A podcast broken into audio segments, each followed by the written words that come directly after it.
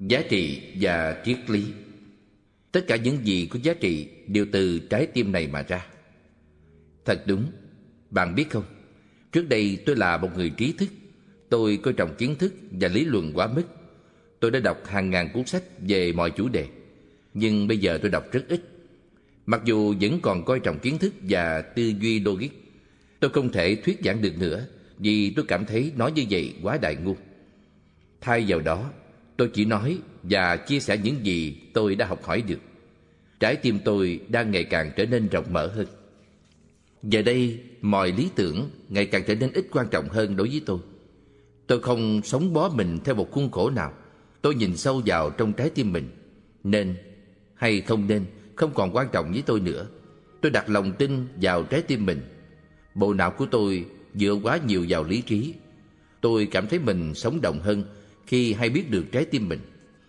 Người nào ở mọi nơi và mọi thời đại, dù anh ta là ai chăng nữa, nếu anh ta biết hành động theo sự lựa chọn của mình chứ không theo sự suy luận của lý trí, nhất định lời thế sẽ thuộc về người đó. Đó là điều mà Dostoevsky đã nói trong cuốn ghi chép từ lòng đất. Bạn nói gì đây? Bạn của tôi, Henry David Thoreau, đã nói, một con người trí tuệ và tỉnh thức thường thấy mình đối nghịch lại cái được gọi là những luật lệ và chuẩn mực thiên liêng nhất của xã hội. Để sống thuận theo những quy luật và chuẩn mực còn thiên liêng hơn nữa. Và hành động ấy là sự thử thách lòng quyết tâm không hề rời xa con đường anh ta đang tiến bước. Đối với tôi tôi đã chán đấu tranh và xung đột. Tôi muốn sống cuộc đời mình thật bình yên. Tôi muốn tìm cho mình một cách sống, không phải hòa theo thế giới điên rồ ngoài kia, mà cũng không phải xung đột với nó hãy để cho thế giới đi theo con đường điên rồ của riêng nó. Tôi sẽ đứng bên ngoài thế giới ấy. Nếu có bất cứ cái gì tôi coi là của đương nhiên mình được hưởng, thì tôi không thể được gọi là một người thực tâm đi tìm chân lý. Ngay cả đó là những điều chính đức phật đã nói. Không thể chỉ vì tôn kính ngài mà tôi tin. Và ngài là người mà tôi tôn kính nhất trên đời. Tôi muốn tự chính mình hiểu. Một điều khác tôi đã học được, đó là kết nối và giao tiếp với chính mình. Người duy nhất mà tôi có thể giao tiếp một cách thực sự thực sự tốt đẹp nhất là chính bản thân mình. Điều đó chẳng dễ tí nào. Tất cả mọi cử động, sự bực tức, mọi cảm xúc, tâm ngã mạn, sự buồn chán, nhất là khi tiếp xúc với người khác, bởi vì tôi không hề cảm thấy chán khi ở một mình, đều được cảm nhận một cách trọn vẹn. Tôi cảm thấy hoàn toàn rộng mở đối với chính mình. Giờ đây tôi hiểu chính bản thân mình thật sâu sắc. Bây giờ tôi tận hưởng một cảm giác thật thanh thản, nhẹ nhàng mà trước đây chưa từng có. Tôi không muốn đánh giá, phán xét. Tôi muốn sự hiểu biết. Tôi không hoàn hảo. Thực ra tôi thậm chí đã trở nên ngày càng không hoàn hảo hơn. Vì vậy, tôi sợ những người hay đánh giá, phán xét người khác. Tôi muốn được yên thân một mình. Trong cuộc đời, tôi đã từng làm nhiều việc xấu nhưng tôi không tự đổ lỗi cho mình hay người khác về điều đó. Chưa bao giờ từng làm một việc bất thiện nào cả. Đó là điều không thể có trong đời. Tôi đang cố gắng thực hành pháp, và tôi cảm thấy hạnh phúc vì điều đó. Tôi thích sự kỷ luật. Vì vậy, khi mọi người làm điều gì không đúng, tôi sẽ nói cho họ biết. Xung đột với mọi người chẳng có ích lợi gì cả. Khi tôi không làm hay nói điều gì với ý lừa dối người khác tôi luôn cảm thấy bình an trong tâm. Điều tôi muốn nói ở đây là tôi không thể cư xử hay nói theo cách tôi đang thực sự cảm nhận ở trong mình. Tôi muốn hiểu rõ cách quan hệ với mọi người ra sao cho hợp lý. Tôi không thích mọi người nghĩ về tôi như một mẫu người nhất định, mà thực ra tôi không phải là như thế. Nhưng đó là điều không thể tránh khỏi. Tất cả mọi người trên thế giới đều hiểu sai về người khác, và tôi vẫn thất vọng khi họ hiểu đúng về mình miễn là tôi luôn luôn ý thức rõ ràng về những động cơ của chính mình, thì tất cả mọi việc đều ok. Tôi đồng ý với bạn về cách làm thế nào mà một kẻ ngu có thể đạt tới một vị trí nào đó trong một tổ chức. Kinh nghiệm đối với những kẻ ngu loại như vậy, tôi đã biết đủ lắm rồi. Tôi có thể hiểu con người nhiều hơn, nhưng tôi không muốn tranh luận với những kẻ ngu, nhất là đối với những kẻ ngu luôn tự cho mình giỏi hơn người tôi ngày càng trở nên xa lánh con người và các loại tổ chức tôi không nghĩ nhiều đến việc giúp người Con người sử dụng con người để quảng bá chính mình với danh nghĩa giúp đỡ nhau. Bất cứ ai chiến đấu chống lại quỷ dữ nên ghi nhớ, chớ để chính mình cũng bị biến thành quỷ dữ trong cuộc chiến ấy. Giống như có ai đó đã từng nói, cái gì? Một con người vĩ đại ấy hả? Tôi chỉ thấy đó là một vai diễn thể hiện lý tưởng của chính anh ta mà thôi. Có quá nhiều việc chúng ta làm chỉ là để chứng tỏ cho mọi người thấy mình không phải là một kẻ ngu, một gã khờ. Tôi đang thay đổi quá nhanh, đến nỗi rất khó để nói được năm tới quan điểm và thái độ của tôi đối với mọi thứ sẽ như thế nào. Tôi đã phát hiện ra rất nhiều loại lý tưởng là không thực tế. Tôi sẽ dạy cái gì đây? Tiến trình thay đổi trong tôi vẫn đang tiếp tục. Tôi không muốn can thiệp vào nó. Sự dở mộng này tiếp nối sự dở mộng khác. Có lẽ đó là học hỏi, tỉnh dậy khỏi một giấc mộng đẹp để đối diện với thực tế khắc nghiệt. Những giá trị của tôi đã thay đổi quá nhiều, đến mức tôi cảm thấy rất khó để nói chuyện được với mọi người. Tôi muốn hiểu rõ hơn về thái độ của chính mình. Bạn có sợ thay đổi không? Tôi hy vọng là không. Nếu bạn sợ sự thay đổi, bạn sẽ không thể là bạn của tôi được.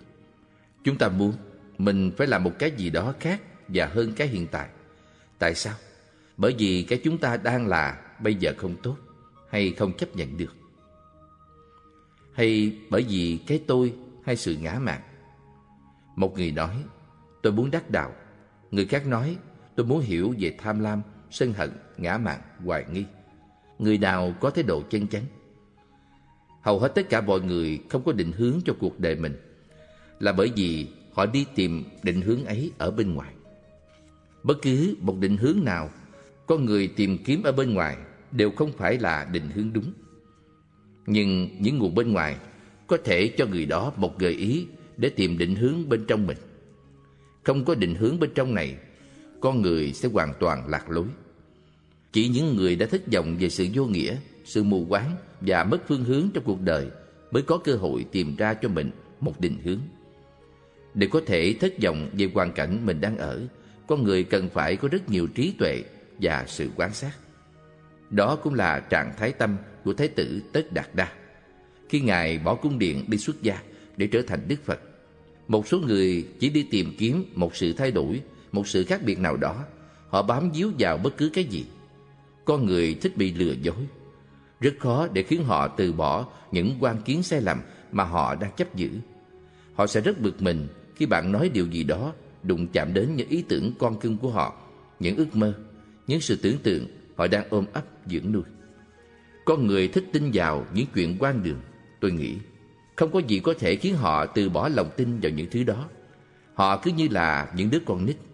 Nếu không có những cái bánh vẽ tự nặng ra để mà tin như vậy, họ cảm thấy mất phương hướng. Không có nó, cuộc đời họ cảm thấy xương sẩu khó nuốt, như một khúc xương khô vô dụng. Vì vậy, nếu bạn muốn lấy đi những câu chuyện quan đường khỏi đầu họ, bạn phải cho họ một cái gì đó để thay thế. Đa số con người ta chỉ già đi mà chẳng trưởng thành. Sự trung thực về tri thức rất là hiếm. Khi một số vị thầy nói, họ nói cứ như thể họ biết chắc điều đó, mặc dù chẳng có chút kinh nghiệm thực tế nào về những gì họ đang nói cả. Họ không bao giờ thể hiện sự hoài nghi của mình ra. Chẳng lẽ họ không có chút hoài nghi nào cả sao? Chẳng lẽ có thể như thế được sao? Tôi muốn sống thật giữa ban ngày, không phải sống trong mơ. Khi tôi sống một mình với chính tôi, không phải nói nhiều, tôi sống trong một thế giới khác. Tôi gọi đó là thế giới tâm linh. Nhưng khi phải nói chuyện quá nhiều với mọi người, đủ thứ chuyện thế gian, tôi cảm thấy mình bị kéo trở lại với thế giới dục lạc, thế giới vật chất điên rồ, nông cạn và tầm thường.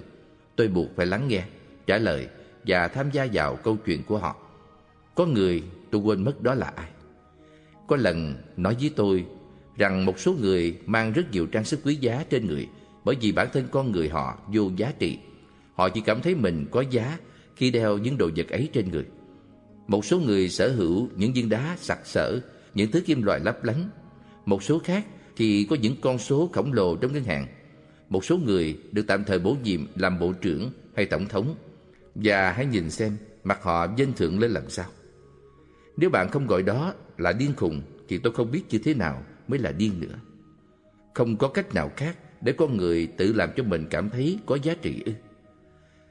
Tôi còn nhớ à, thường hay nói Có quá nhiều đau khổ trên thế giới này Tôi muốn nói thêm rằng Có quá nhiều thứ vô nghĩa trên thế giới này Dù bạn cố gắng đến đâu Để không bị lôi kéo vào màn kịch vô nghĩa này Bạn vẫn bị buộc phải tham gia vào trong đó bạn đã từng bị định khuôn đến mức như thế bao giờ chưa? Bạn cần phải có rất nhiều chánh niệm Để không bị lôi tuột đi trong lúc chuyện trò. Tôi thích được yên tĩnh hơn. Điều đó tốt cho sự bình an của tâm hồn tôi. Nếu loại bỏ đi những lời nói vô nghĩa, Những lời nói dối và sự giả tạo trong lúc nói chuyện, Bạn sẽ chẳng có gì nhiều để bà nói cả đâu.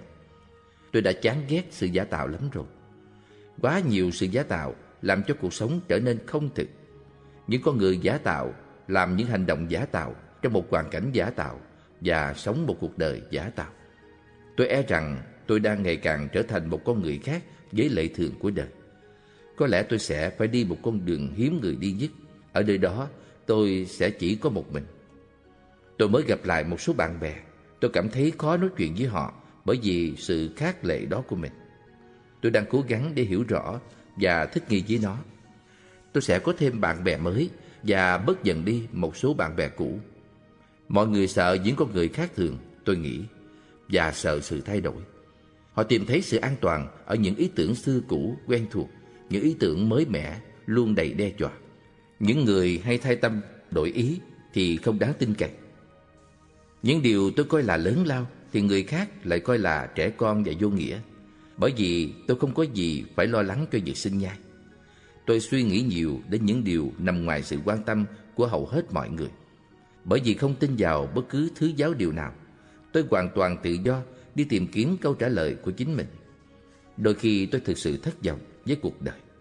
Đôi khi tôi cảm thấy thực sự mệt mỏi, bị thiêu cháy hết sức lực.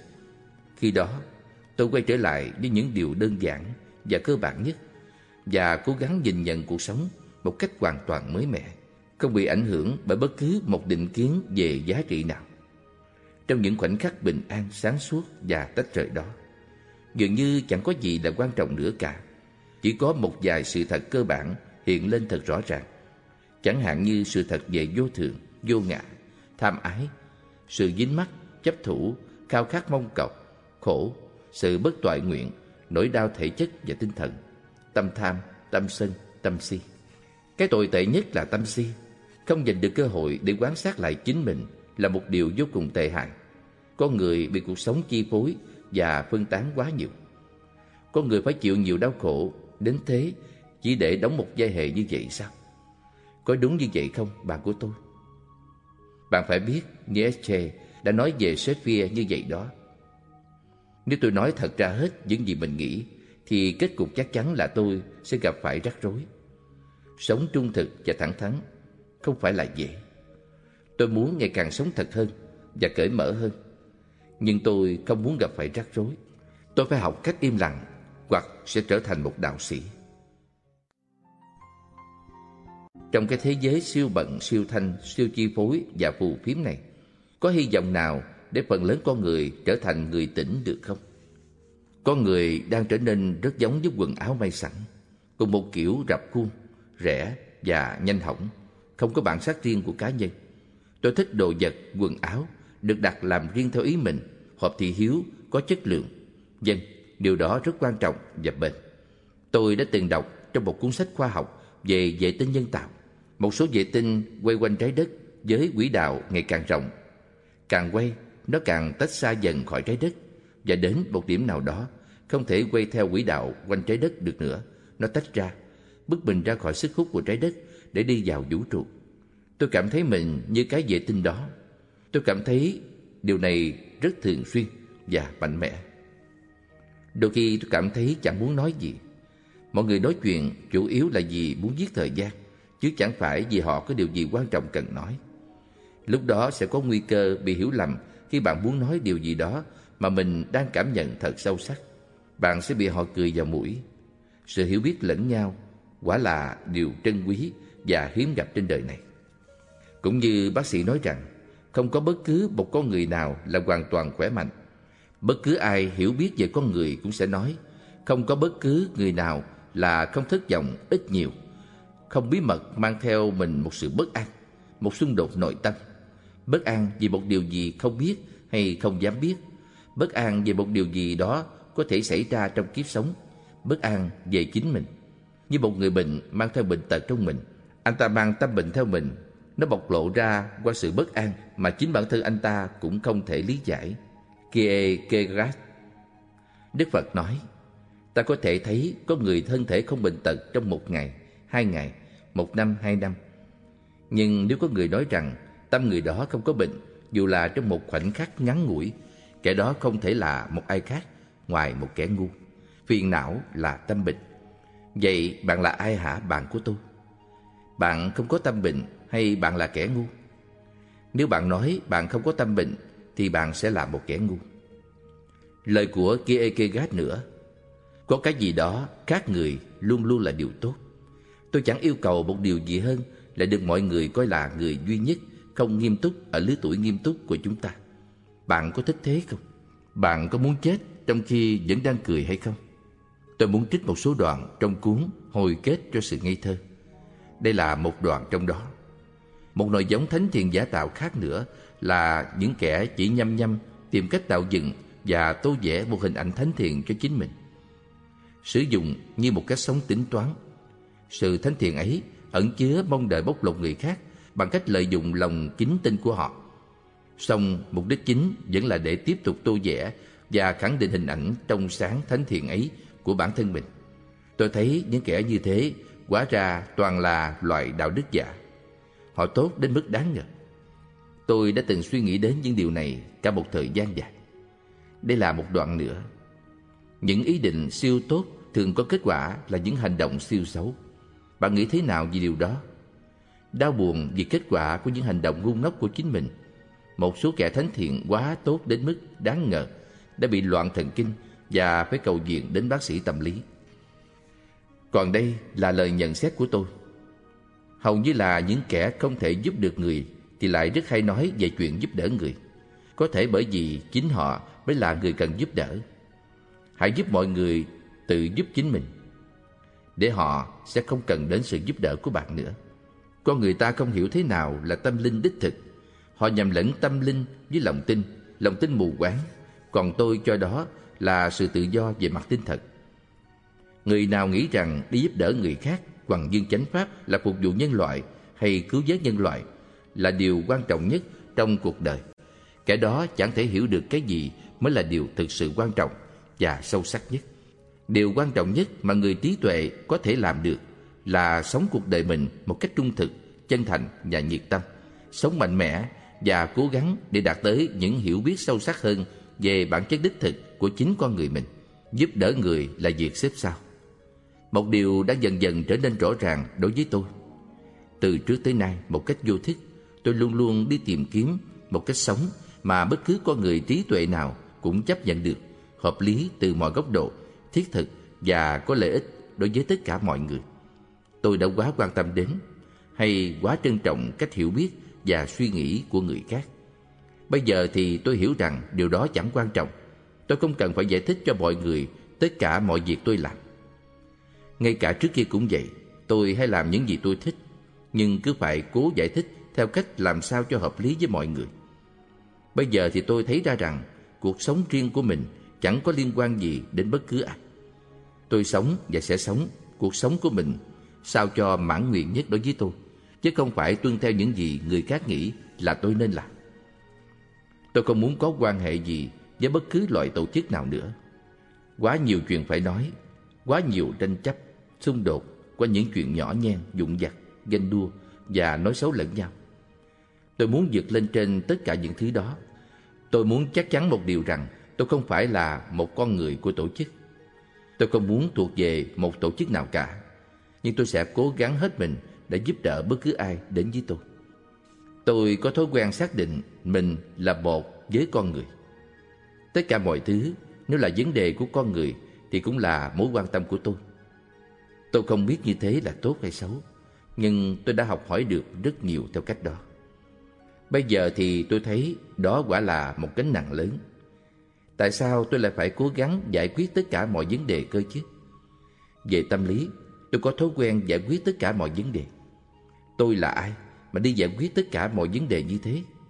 Tôi không thể giải quyết vấn đề của người khác. tôi còn có quá đủ vấn đề của chính mình. Một số người nghĩ rằng tôi chẳng có vấn đề gì hết. Đúng, đúng là tôi không có những vấn đề loại giống như của họ, nhưng tôi vẫn có những vấn đề của riêng mình. Tôi cố gắng hết sức để tìm ra câu trả lời cho những câu hỏi của mình. Những câu hỏi mà hầu hết mọi người chẳng bao giờ nghĩ đến. Những câu trả lời làm mọi người thỏa mãn lại không thỏa mãn được tôi. Đối với hầu hết mọi người, câu trả lời cho tất cả mọi câu hỏi nằm trong sách vở. Nhưng đối với tôi thì không phải như thế. Một tòa lâu đài cát, gió thổi bay. Thật khó để từ bỏ những giấc mơ của mình. Những vấn đề dụng vặt chỉ khiến cho tâm mình thêm bận rộn. Tôi có đủ những thứ mà hầu hết mọi người mong muốn. Mỗi khi tôi cố gắng có được cái gì đó, tôi nghĩ nó sẽ làm cho cuộc sống của mình thêm ý nghĩa.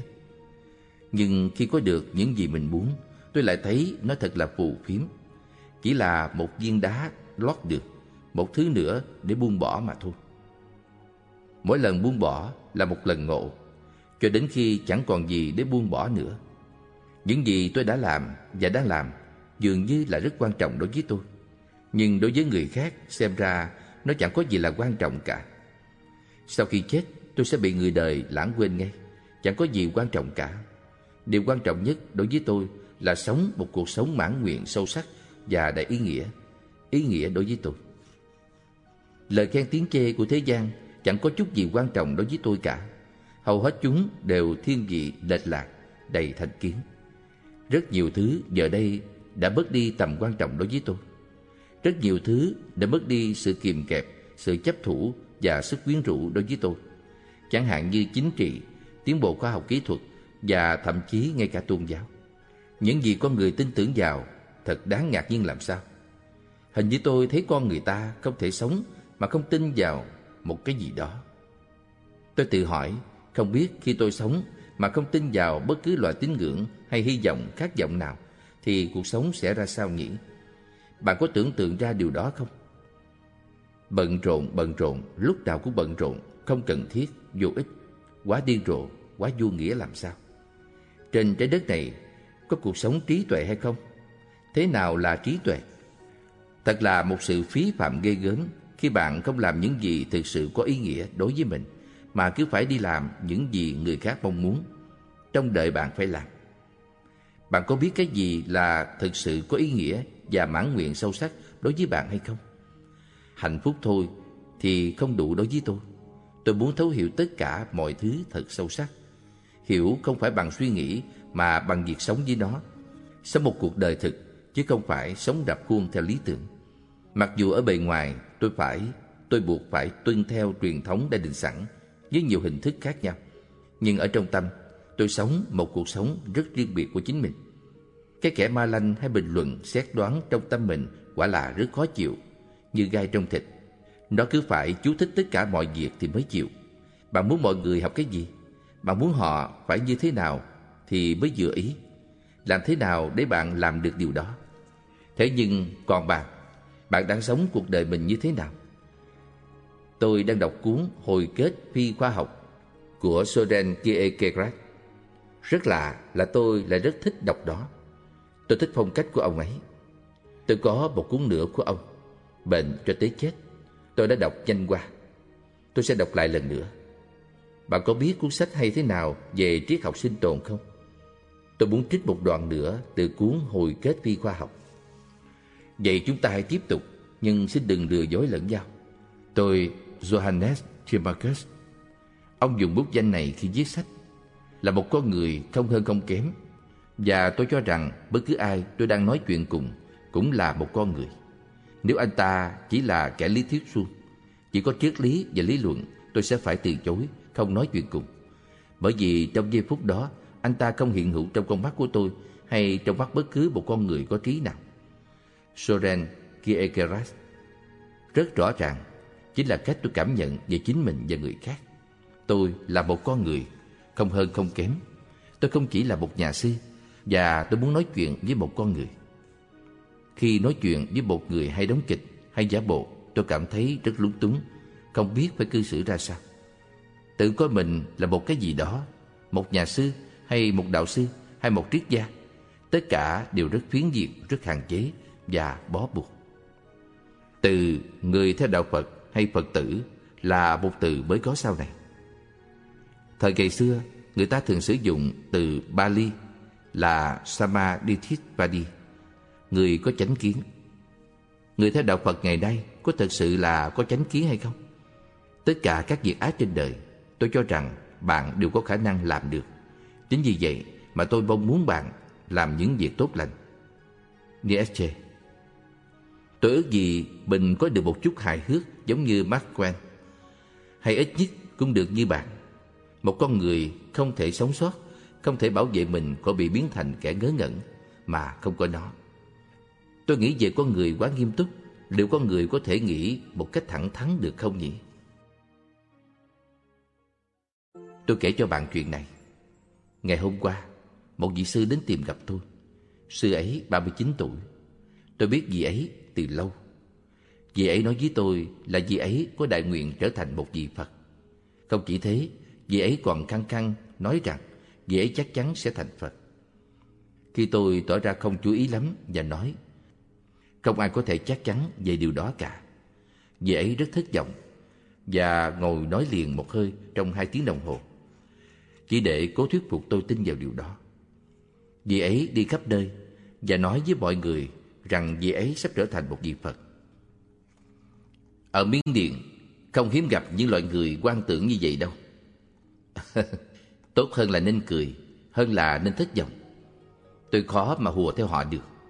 Ước gì tôi có thể nói như TBS, thật hả? Bởi vì có rất nhiều thứ đã mất đi tầm quan trọng đối với tôi. Những thứ mà không ai có thể biết chắc nó có đúng hay không. Tôi thấy mình ngày càng có ít chuyện để mà nói. Những gì tôi đang kinh nghiệm được trong giây phút hiện tại ngày càng trở nên quan trọng hơn đối với tôi. Khi không cố để đạt đến bất cứ cái gì, tôi là càng có thể nhìn nhận mọi thứ một cách rất đơn giản và rõ ràng. Giờ đây tôi cảm nhận ngày càng rõ hơn về những gì đang diễn ra với mình. Cái diễn ra trong hiện tại là cái duy nhất mà tôi có, dù nó là tốt hay xấu. Vì vậy, nó càng quan trọng hơn đối với tôi. Không bị phân tán tư tưởng nhiều, tôi có thể quan sát mọi thứ một cách dễ dàng. Con người phải từ bỏ thói xấu, cứ muốn mình phải thuận theo quan điểm với nhiều người. Tôi nghĩ nhiệm vụ quan trọng nhất của một người và tôi là thấu hiểu chính bản thân mình, hiểu mọi thứ đang diễn ra trong cuộc đời mình một cách sâu sắc, chứ không chỉ là hiểu về lý thuyết, triết lý suông, hiểu rõ ràng mọi động cơ khi nói một lời hay là một việc gì đó, biết rõ mình đang cảm nhận như thế nào đối với mọi thứ mình nghe, nhìn mà không bóp méo, xuyên tạc, phản ứng thực sự, chân thực của tâm mình. Không để bị ai lừa dối và cũng không tự lừa dối chính mình. Không theo đuôi bất cứ ai, không ôm ấp một lý tưởng nào đó chỉ vì nó có vẻ tốt đẹp mà phải tự mình tìm hiểu ra xem nó có tự nhiên hay không, có khả thi hay không và cân nhắc đến mọi hậu quả và hệ lụy của nó nữa. Và biết rõ khả năng của chính mình khi bắt tay vào làm một việc gì đó. Khi đã thấu hiểu tất cả những điều đó một cách rõ ràng, thì tôi mới có thể nghĩ đến việc giúp đỡ người khác. Nếu không, tôi sẽ chỉ là kẻ tự lừa dối chính mình và lừa dối người với cái giỏ giúp đỡ người. Giúp đỡ người có thể là trở thành một trò khuếch trương bản ngã của mình.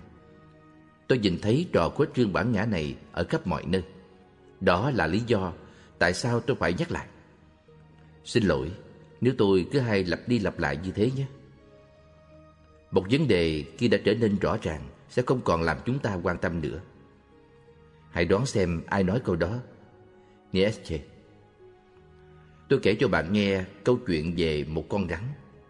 Thời xa xưa, có một con rắn. Một hôm, một con ong bay đến đốt lên đầu nó và nhất định không chịu buông ra. Con rắn tìm đủ mọi cách để tống khứ con ong đi, nhưng không thể làm gì được con ong cả. Khi đó, con rắn nhìn thấy một chiếc xe đò chất đầy hàng đang đi đến. Nó nói với con ong, Được rồi, hãy đợi đấy, tao sẽ cho mày biết thế nào là lễ độ. Nó bò lên mặt đường và cây đầu đúng vào chỗ bánh xe đang lăn đến. Bánh xe bò ghi lên đầu nó và giết chết con ong. Con rắn thực sự đã rất thành công trong việc trừng phạt con ong hỗn láo kia. Hãy xem con rắn ấy thông minh đến mức nào cơ chứ. Trên thế giới này không thiếu gì những kẻ thông minh như thế đâu. Con người bình thường không thể thay đổi một cách nhanh chóng và triệt để. Sự chuyển hóa chỉ có thể diễn ra nhờ quá trình thiền tập. Ngay cả khi đó, nó cũng cần cả một thời gian dài. Một mức độ chánh niệm sâu sắc là điều cần thiết để có thể chứng nghiệm được bản chất vô ngã một cách rõ ràng, và đó là một công việc khó. Vì vậy, chớ nên mong đợi quá nhiều. Những gì bạn kể về Bangkok quả thực là rất sốc. Không biết một ngày nào đó Miến Điện Rangoon có như thế hay không? Đó là cái giá người ta phải trả để hiện đại quá. Tôi thả ở trong núi, ăn thức ăn đơn giản, sống trong một ngôi liều giản dị, hít thở không khí trong lành, làm mọi việc một cách thanh thản nhẹ nhàng, không phải loa toan, dướng bận về tiền bạc và địa vị. Không có ngày nghỉ, cũng chẳng có ngày làm việc, không xa qua rộn ràng, còn hơn là sống như thế. Chúng ta quá mong muốn sự ngưỡng mộ, sự công nhận, sự kính trọng và tình yêu của người khác, đến mức nghĩ rất nhiều đến việc làm thế nào để có được chúng. Sống như thế, chúng ta không sống với những giá trị mình coi trọng nhất, mà chỉ sống vì những gì mà người khác coi trọng nhất. Điều quan trọng là phải tìm ra những giá trị nào mình coi trọng nhất và hãy sống với nó mà không xung đột với người khác nếu có thể được. Chúng ta tự tạo nên những giá trị của riêng mình và sống với những giá trị ấy. Vì vậy, điều quan trọng nữa là phải tìm hiểu xem những giá trị ấy có thực sự đáng để mình sống vì nó hay không.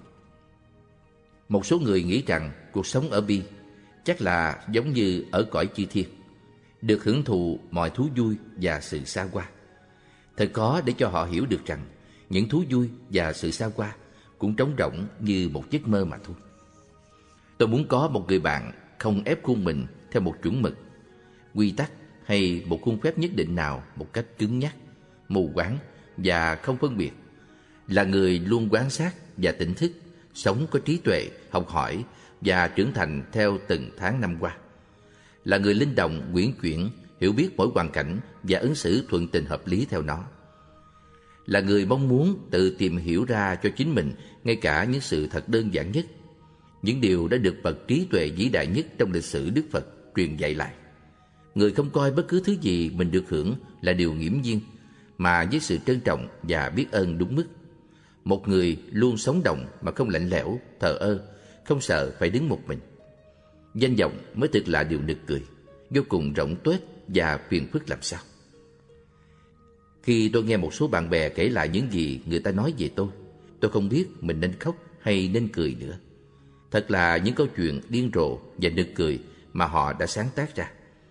Con người thật ngu ngốc và điên khùng, Không còn nghi ngờ gì về điều đó Họ muốn được lừa dối Và họ lừa dối chính bản thân mình Tôi biết, Về cơ bản, họ là những con người đơn giản và dễ mến Họ không muốn tin vào sự thật Và quá sẵn sàng để tin vào những câu chuyện quan đường Tại sao con người lại dễ tin vào những chuyện quan đường thế nhỉ?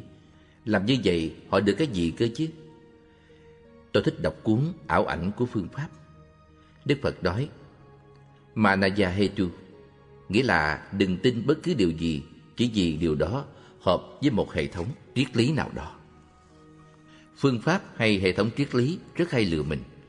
Phương pháp và hệ thống là sự phát minh của tâm con người, tự nhiên không dự khích với bất cứ một hệ thống nào. Thậm chí ngay cả di diệu pháp cũng không thể diễn giải các hiện tượng tự nhiên một cách đầy đủ. Nó còn rất nhiều thiếu sót. Tôi đọc, cố gắng hiểu, thử nghiệm và học hỏi được điều gì đó từ những phương pháp đó. Tôi biết bạn thất vọng về triết học phương Tây và tôi cũng không thỏa mãn. Nhưng tôi nghĩ mình có thể học được điều gì đó từ nó. Hầu hết luận điểm của triết học sinh tồn đều mang đậm tính bi quán. Họ cho bạn thấy cuộc đời đau khổ thế nào, nhưng lại không thể chỉ cho bạn cách sống bình an và hạnh phúc. Hầu hết mọi triết gia chỉ có mỗi cái đầu suy nghĩ, cái đầu đất Tất cả những gì họ làm là suy nghĩ, thậm chí họ không hề hạnh phúc và rất nhiều người trong số họ đã phát điên. Nhiều người chẳng nghĩ ngợi nhiều, chẳng bao giờ đọc triết lý, nhưng họ lại hạnh phúc hơn hầu hết mấy nhà triết học kia. Càng đọc những thể loại triết học đó, tôi lại càng trân quý những lời dạy của Đức Phật, những lời dạy thật vô cùng thiết thực và ý nghĩa. Tâm từ, lòng bi bẩn, tâm hỷ, tâm xả, giới hạnh, định tâm, chánh niệm, và trí tuệ. Những tâm thiện này mới thực sự có ý nghĩa và quan trọng trong cuộc đời. Và nếu con người phát triển chúng lên, chúng có thể mang lại sự thay đổi lớn trong cuộc đời một con người. Đối với nhiều người và bằng nhiều cách, triết học và khoa học đã giúp đỡ rất nhiều trong việc giải phóng tâm con người khỏi những giáo điều và mê tín. Đó là điều tốt đẹp nhất của chúng. Nhưng chúng cũng tạo ra một khoảng trống trong tâm con người. Con người bị bỏ lại với một sự trống rỗng, dở mộng và mất phương hướng. Nhưng chúng ta có thể đổ lỗi cho triết học và khoa học về điều đó được hay không? Triết học và khoa học đã giúp giải phóng tâm tôi khỏi sự mê tín mù quáng vào tôn giáo của cha mẹ tôi, Hồi giáo. Song nó cũng để lại trong tôi một khoảng trống. Giờ đây, việc đem lại ý nghĩa cho cuộc đời mình là trách nhiệm của chính bản thân tôi. Đọc triết học sinh tồn đã giúp tôi hiểu được người phương Tây và những vấn đề của họ, cách suy nghĩ của họ và những thiếu sót trong cách suy nghĩ ấy. Cách họ cố gắng giải quyết những vấn đề của mình ra sao? Liệu những lời dạy của Đức Phật có thể giúp họ được không? Giúp bằng cách nào? Hiểu biết người khác là quan trọng để hiểu biết về chính bản thân mình. Thế giới này thật điên khùng, hoàn toàn vô nghĩa và giả tạm. Chỉ là một tấn tuồng, một màn kịch phô trương bản ngã. Kẻ ngu xa mình kẹt cứng trong cạm bẫy của đời. Vinh hoa là trò phù phiếm, của cải là đồ đi mượn, công danh bánh vẽ, sang giàu kim bao. Rất nhiều mối quan hệ của tôi với bạn tu và những liên hệ với Phật Pháp đã nhạt dần đi. Một phần vì sự dễ vui của chính mình, một phần vì tôi quá dở mộng và thất vọng về những hình thức, nghi thức và những thể chế. Tôi rất hiểu điều đó. Bạn thân mến à, hoàn cảnh của tôi cũng không khác biệt là mấy. Hình như tôi thấy càng hiểu biết nhiều, bạn lại càng cảm thấy cô đơn hơn. Ít người chia sẻ được với mình hơn trong cách suy nghĩ. Nhưng dù sao tôi cũng chẳng còn thất vọng về điều đó nữa. Mặc dù tôi vẫn mong muốn có được một sự giao tiếp cởi mở, không đánh giá phán xét lẫn nhau. Tôi đang cố gắng học cách sống với sự cô đơn đó. Tôi buộc phải như vậy. Tôi cảm thấy mình như một vì sao giữa vũ trụ. Cách xa vì sao khác cả hàng triệu năm ánh sáng. Tôi nghĩ tất cả mọi người đều vô cùng cô đơn. Một số người nhạy cảm hơn và vì vậy họ cảm nhận điều đó rõ hơn. Xong tôi cảm thấy vô cùng nhẹ nhàng, giải thoát trong tâm mình. Chỉ lấy những suy nghĩ thiện hay bất thiện làm nguyên tắc chỉ đạo cho mình. Suy nghĩ bất thiện đem lại sự đau đớn phiền não và cũng là nguyên nhân gây ra đau khổ. Trong khi các suy nghĩ thiện lành đem lại sự bình an. Bạn nói, không còn con đường nào tôi chưa thử qua nữa. Chúng ta cần con đường nào nữa? Tôi nghĩ nếu chúng ta thực hành chánh niệm đến nơi đến chốn, không bỏ qua bất cứ một phần nào trong cuộc sống, thì như thế là đã quá đủ. Tôi muốn sống với tâm giải thoát. Có thể tôi sẽ chẳng bao giờ thành đạt được điều gì to tát trong con mắt của người khác cả. Nhưng tôi cảm thấy hoàn toàn thanh thản, hoàn toàn ok về chuyện đó. Ở bên trong, tôi cảm thấy một sự giải thoát mà trước kia tôi chưa từng bao giờ cảm nhận được. Là thứ mà hầu hết mọi người không hề biết đến. Tôi nói điều này không có nghĩa là muốn đề cập đến một tầng giác ngộ nào đó theo nghĩa chính thống đâu. Bạn thân mến của tôi, bạn có thể sống một cuộc sống bình an nếu bạn sáng suốt và trí tuệ. Tại sao bạn lại quan tâm đến người khác quá như vậy? Bạn nghĩ là mình phải có trách nhiệm với họ ư? Không có bất cứ điều gì trên đời đáng để mình phải khổ vì nó cả. Tôi không nói là tôi luôn luôn hạnh phúc, nhưng tôi có thể thấy được mỗi khi ngã mạng khởi lên do đồng quá mình với một cái gì đó. Nhất định sẽ có cái khổ kèm theo. Lời của bạn nữa Tôi nghĩ tôi vẫn chưa giải quyết được trong tâm mình một câu hỏi lớn. Làm thế nào để cân bằng giữa việc sống thuận pháp, thực hành pháp ở đây, giữa thế giới phương Tây này, và cùng lúc lại phải đáp ứng những nhu cầu vật chất do nền văn hóa này áp đặt một cách kỳ lạ lên con người. Đây là một câu hỏi lớn. Trước hết, bạn hãy tự trả lời câu hỏi ấy cho chính mình. Tôi nghĩ việc đầu tiên và quan trọng nhất trong quá trình thực hành là phải thấy ra sự thật rằng chính những suy nghĩ bất thiện làm cho con người đau khổ. Thực hành Pháp không phải là cố gắng vượt qua những suy nghĩ bất thiện ấy, mà chỉ nhìn chúng một cách thật thẳng thắn, thật đơn giản và rõ ràng. Con người muốn gì? Họ muốn hạnh phúc và không muốn đau khổ. Vậy hãy nhìn rõ xem cái gì đang làm bạn khổ. Con người không thấy được rằng chính các suy nghĩ bất thiện làm họ khổ. rất khó để hầu hết mọi người chấp nhận được điều đó. Họ nghĩ rằng các thú vui dục lạc và tất cả những gì họ mong muốn là cái làm cho họ hạnh phúc. Nếu bên trong bạn luôn hạnh phúc, bạn không cần nhiều những thứ ở bên ngoài để hạnh phúc nữa. Nietzsche nói, Cuộc sống của con người bình thường rất bản năng và vô nghĩa trừ những người theo lý tưởng tu hành. Con người tâm linh nhất là con người mạnh mẽ nhất. Ngay một sự thỏa hiệp nhỏ nhất với quan điểm ưa thích của công chúng cũng có thể làm cho một nhà tư tưởng đánh mất đi năng lực tri thức của mình. Năng lực vĩ đại thể hiện bằng sự tự làm chủ chính mình. Người không biết làm chủ chính cái tôi sâu kín nhất của mình, xin miễn đừng cố uống nắng tâm ý người khác tuân theo cái ngã mạng của bản thân mình. Goethe Giấc mộng đẹp nhất bạn tự ôm ấp là gì? À, những giấc mộng đẹp. Nó làm cho tôi hạnh phúc, nó nuôi dưỡng tôi. Nó rất có ích thời tôi còn trẻ. Bây giờ thì tôi hiểu rằng nó chỉ là sự mộng mơ. Đôi khi tôi ước mình có thể mộng mơ trở lại được như thế. Thật là những niềm vui ngớ ngẩn. Nhưng không, đó là những điều không thể có. Tôi phải leo lên ngọn núi này một mình giữa trưa hè nắng gắt. Tôi mong có được một người bạn đồng hành, nhưng không thể có được người nào. Tôi phải làm cho thân và tâm mình mạnh mẽ hơn để leo lên tới đỉnh núi đơn độc một mình. Tôi biết thế nào là cô đơn. Tôi đang chuẩn bị cho chính mình để đón nhận điều đó. Đó là số phận của tôi, sự cô đơn ngọt ngào. Bạn thân mến của tôi, hãy sống hiểu mình và kết nối sâu sắc với chính mình. Tôi càng ngày càng cảm thấy ít muốn dạy, nhưng vẫn thích được nói chuyện với những người trí tuệ và thoáng đạt cởi mở. Tệ nhất, tôi không thể nghe nổi những kẻ nói như thuyết giảng, cứ như thể anh ta biết hết tất cả mọi thứ trên đời. Nếu bạn viết thư kể chuyện của bạn thì tôi sẽ đọc.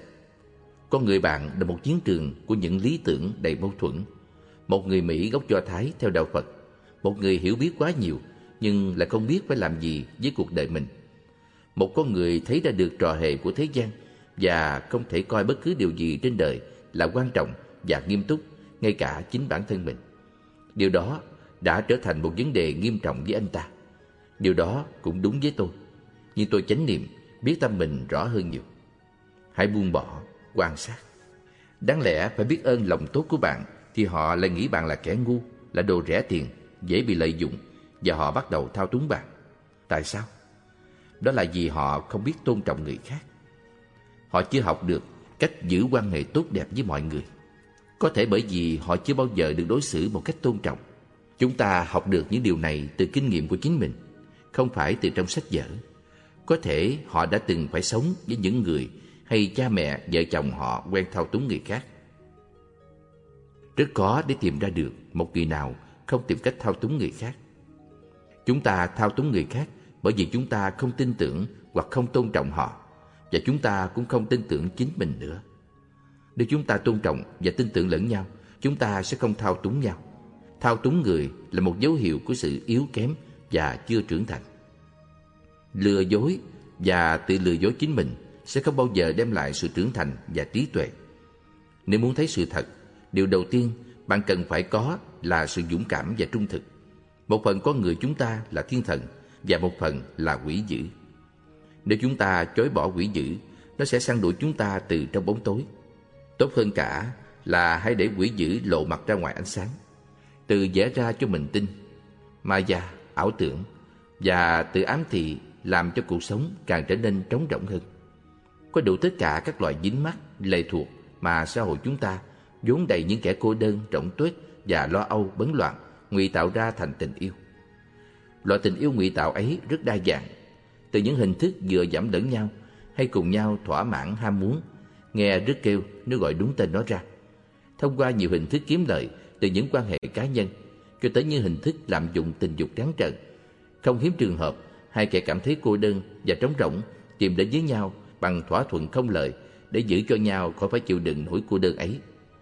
Roliome Một vấn đề bi kịch là nhìn thấy ra thực tế và sự thật về chính bản thân mình. Khi bạn gặp trở ngại và khó khăn, thì chính thái độ của bạn đối với khó khăn ấy mới là cái sai cần phải sửa. Miester Eska nếu bạn không sống vì một cái gì đó, điều đó nghĩa là bạn chẳng trân trọng cái gì trên đời cả. Bạn sống chơi dơ, không có điểm tựa. Tất cả mọi lý tưởng bạn ôm ấp chỉ là đồ dây mượn. Trong những thời điểm như hiện nay, bạn không có một chỗ đứng vững chắc nào để mà nương tựa cả. Con người không thể tìm kiếm một điểm tựa nào từ bên ngoài được cả. Công việc của chúng ta thật là khó khăn. Chúng ta phải chấp nhận chính mình và xã hội chúng ta đang sống và tìm kiếm một điểm tựa tinh thần thông qua việc thấu hiểu chính bản thân mình và dũng cảm đối diện với hoàn cảnh mình đang sống. Và chỗ tốt nhất để bắt đầu học cách yêu thương là hãy tìm hiểu xem tại sao chúng ta lại không thể yêu thương được người khác. Rolleome Tha thứ là thấu hiểu, tha thứ là giải thoát. Khi bạn không thể tha thứ cho người khác là bạn đang bị trói buộc. Khi bạn thấy vô ngã thì có ai ở đó mà tha thứ. Đây là một số trích đoạn mà tôi thấy rất đáng để suy nghĩ. Một xu hướng tâm lý phổ biến hiện nay là khi áp chế, đè nén một cảm xúc hay một thái độ nào đó. Chúng ta lại thường làm cân bằng lại trên bề mặt tâm lý bằng cách thể hiện hay tự tạo ra một thái độ ngược lại. Chẳng hạn, bạn có thể thấy mình đối xử một cách đặc biệt, lịch sự với một kẻ mình ghét cay ghét đắng trong lòng. Hơn nữa, nếu không đối diện với sự sân hận bất mãn một cách cởi mở, không sớm thì muộn, chúng sẽ biến thành một hiệu ứng chẳng tốt đẹp cho bất cứ ai cả. Đó là tự thương hại bản thân mình. Tự thương hại là một hình thức sân hận và bất mãn ngủ ngập.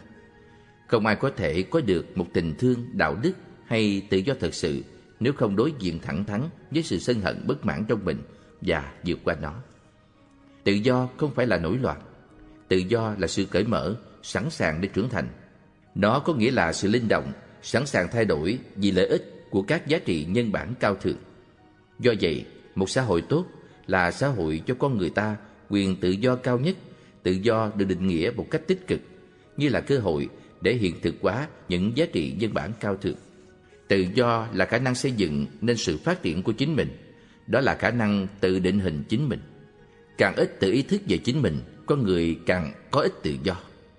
Nhiều chánh niệm nghĩa là có nhiều sự lựa chọn và do đó nhiều tự do hơn. Tự do được thể hiện ở chỗ sống cuộc đời mình thuận theo thực tại. Thật khó tin nếu có ai đó sống lành mạnh mà không do có trách nhiệm với chính mình, tự chọn cho mình cách sống lành mạnh. Vì vậy, tự do không chỉ có nghĩa là nói có hoặc không. Trong một hoàn cảnh cụ thể nào đó, mà nó là năng lực tự định hình và tạo nên chính mình. Tự do không có nghĩa là sống cô lập một mình. Nó có nghĩa là khi có thể được sống tách biệt, anh ta cũng có thể chọn lựa một cách có ý thức, hành động một cách đầy trách nhiệm trong mối liên quan với thế giới, nhất là thế giới của những người sống quanh mình. Con người phải tự quyết định lấy những lựa chọn cơ bản cho chính mình.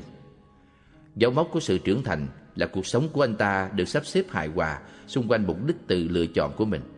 Anh ta biết mình muốn gì. Sự mê tín và truyền thống do xã hội áp đặt được khuôn đúc thành như hình thức khô cứng, đè nén sức sống của cá nhân mỗi con người.